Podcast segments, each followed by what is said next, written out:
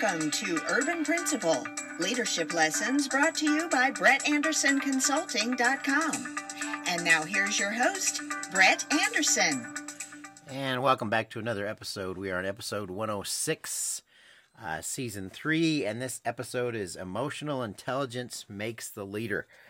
Um, we're always talking about leadership, and we talked a little bit about what makes a leader in the past. And one of the keys is emotional intelligence. It's interesting. I was pulling up uh, a couple principal groups I'm in. Somebody had posted uh, something about how new new leaders always want to be liked, or something to that extent. And um, I gave them a response and was giving them, and it was it's it's not about just being liked, it's developing trust, it's developing a collaborative, positive culture uh, that enables your staff to take ownership and to actually um, helps them to be themselves and use their strengths and use their talents and building the staff. And all those things are things that make you liked but as a leader you still have to handle the tough uh, the tough decisions, the tough things that come up, and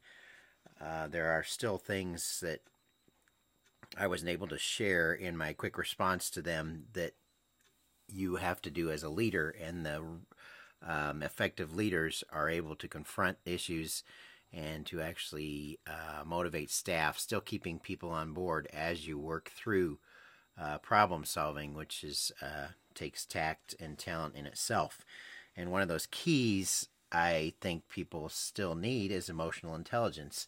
And I've told you in the past that one of my favorite books is Primal Leadership, and that of uh, Daniel Goleman and um, um, some other authors that I've mentioned before on the show.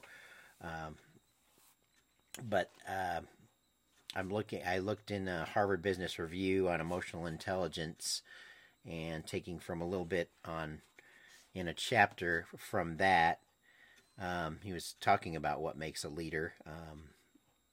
And one of the things, of course, uh, Daniel Goleman believes is is that quality of emotional intelligence. Um, he said he's found, however, that the most effective leaders are alike in one crucial way. They all have a high degree of what has come to be known as emotional intelligence. It's not that IQ and technical skills are irrelevant, they do matter, but mainly as threshold capabilities. That is, they are the entry level requirements for executive positions, but my research, along with other recent studies, clearly show that emotional intelligence is the the um, sine qua non of leadership. Um, I guess he's calling that the epitome of leadership. Without it, a person can have the best training in the world, an incisive analytical mind, and an endless supply of smart ideas, but they still won't make a great leader unless they have emotional intelligence. And um, uh, going a little deeper into this, he talks about um, they listed the ingredients uh, for highly effective leaders, and the list ranged in length from 7 to 15 items and included such ingredients as initiative and strategic vision, uh, things I'm sure you hear from your districts and different organizations. He said, When I analyzed this data, I found dramatic results. To be sure, intellect was a driver of outstanding performance. Cognitive skills such as big picture thinking and long term vision were particularly important. But when I calculated the ratio of technical skills, IQ, and emotional intelligence as ingredients of excellent performance, uh, emotional intelligence proved to be twice as important as the others for jobs at all levels. Um, Moreover, my analysis showed that emotional intelligence played an increasingly important role at the highest levels of a company, where differences in technical skills are of negligible uh, importance. In other words, the higher the rank of the person considered to be a star performer, the more emotional intelligence capabilities showed up as a reason for his or her effectiveness. When I compared star perform- performers with average ones in senior leadership positions, nearly 90% of the difference in their profiles was attributable to emotional intelligence factors rather than cognitive abilities. And let's unpack this a little bit further and look at what we're talking about. Um, what distinguishes great leaders from merely good ones? It is an IQ or technical skills, uh, it's emotional intelligence. a group of five skills that enable the best leaders to maximize their own and their followers' performance. When senior managers at one company had a critical mass of EI capabilities, their divisions outperformed yearly earnings goals by 20%. The emotional intelligence skills are, and these are from Daniel Goleman, uh, self awareness, knowing one's strengths, weaknesses, drives, values, and impact on others, self regulation, controlling or redirecting disruptive impulses and moods, motivation, uh, relishing achievement for its own sake. And that is definitely me for sure because I am an achiever and always have been. Uh, empathy, uh, understanding other people's emotional makeup, and social skill, building rapport with others to move them in desired directions. Um, we're each born with certain levels of uh, emotional intelligence skills, but we can strengthen these abilities through persistence, practice, and feedback from colleagues and coaches. And then um, looking at what they consider the idea and practice, um, the component of self awareness. Uh, we talked about that a little bit, and the definition is knowing one's emotions, strengths, weaknesses, drives, values, and goals, and their impact on others. And the hallmark of this is self confidence, realistic self assessment, uh, self deprecating sense of humor, thirst for constructive criticism. And an example they give is a manager knows uh, tight deadlines bring out the worst in him, so he plans his time to get work done well in advance. So it's knowing um, self reflection, which we talk about a lot on this show. Uh, self reflection is so important as a leader, and that is his self awareness uh, trait. Uh, the second one he lists, emotional intelligent component, is self regulation, controlling or redirecting disruptive emotions and impulses. And the hallmark of this is trustworthiness, uh, integrity, comfort with am- ambiguity, and change. And if you're in education, you should be comfortable with ambiguity because that seems to be pretty much a, a norm within education. Um, uh, the next one is motivation, being driven to achieve for the sake of achievement. Uh, and this one, the hallmark is a passion for the work itself and for new challenges, uh, unflagging energy to improve, optimism in the face of failure. All great leadership traits, especially for a principal.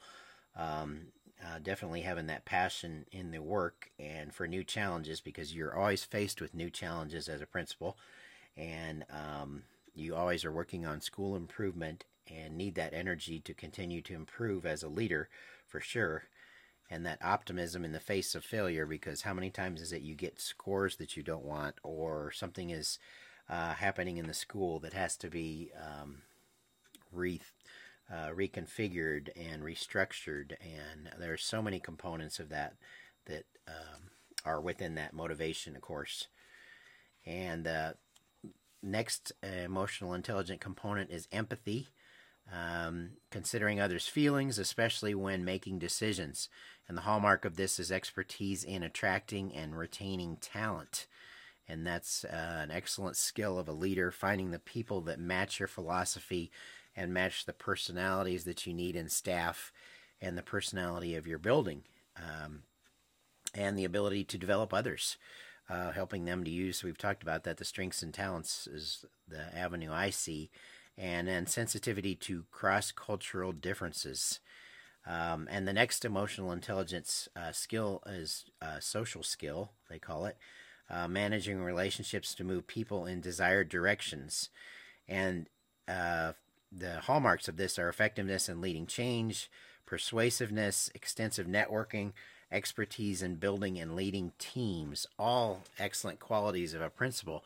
And um, building teams and moving those teams in a positive direction towards your vision of the building, and that that created uh, ownership in the in that vision, and the extensive networking they talk about. I was extremely big on student, uh, well, students um, and building student community and building staff community and building the community around the school, all the stakeholders, the internal and external stakeholders.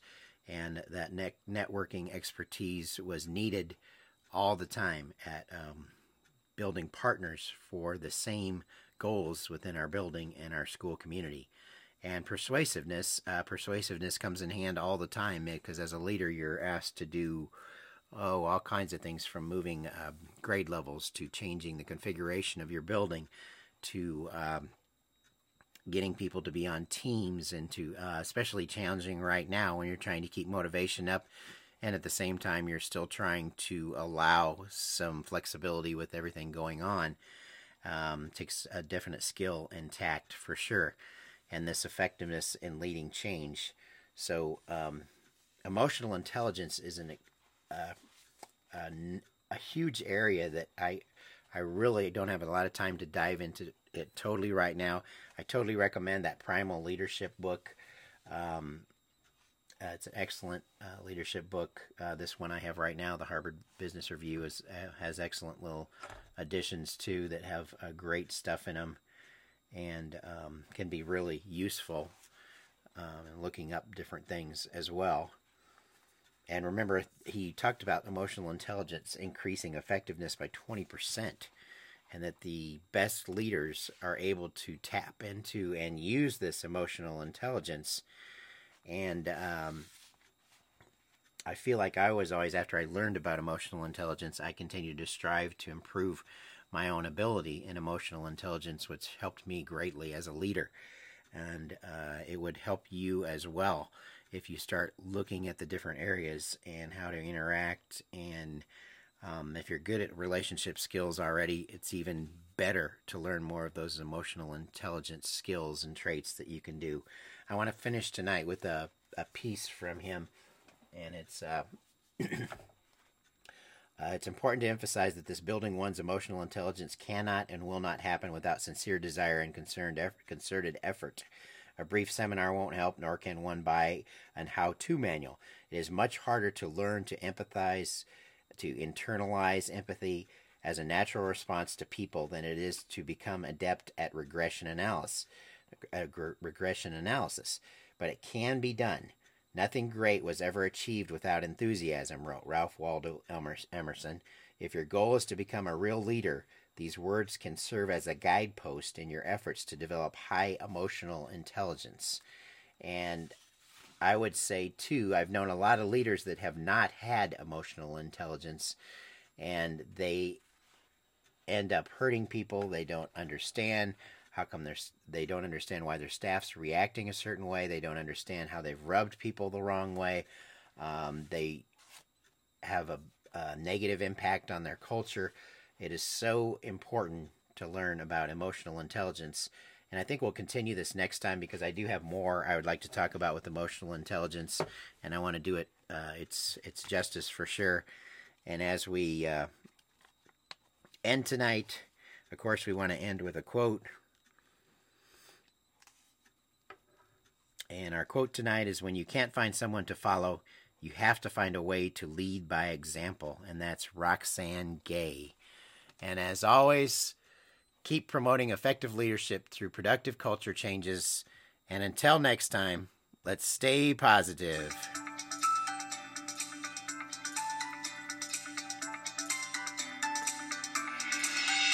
You've been listening to Urban Principal Leadership Lessons brought to you by BrettAndersonConsulting.com.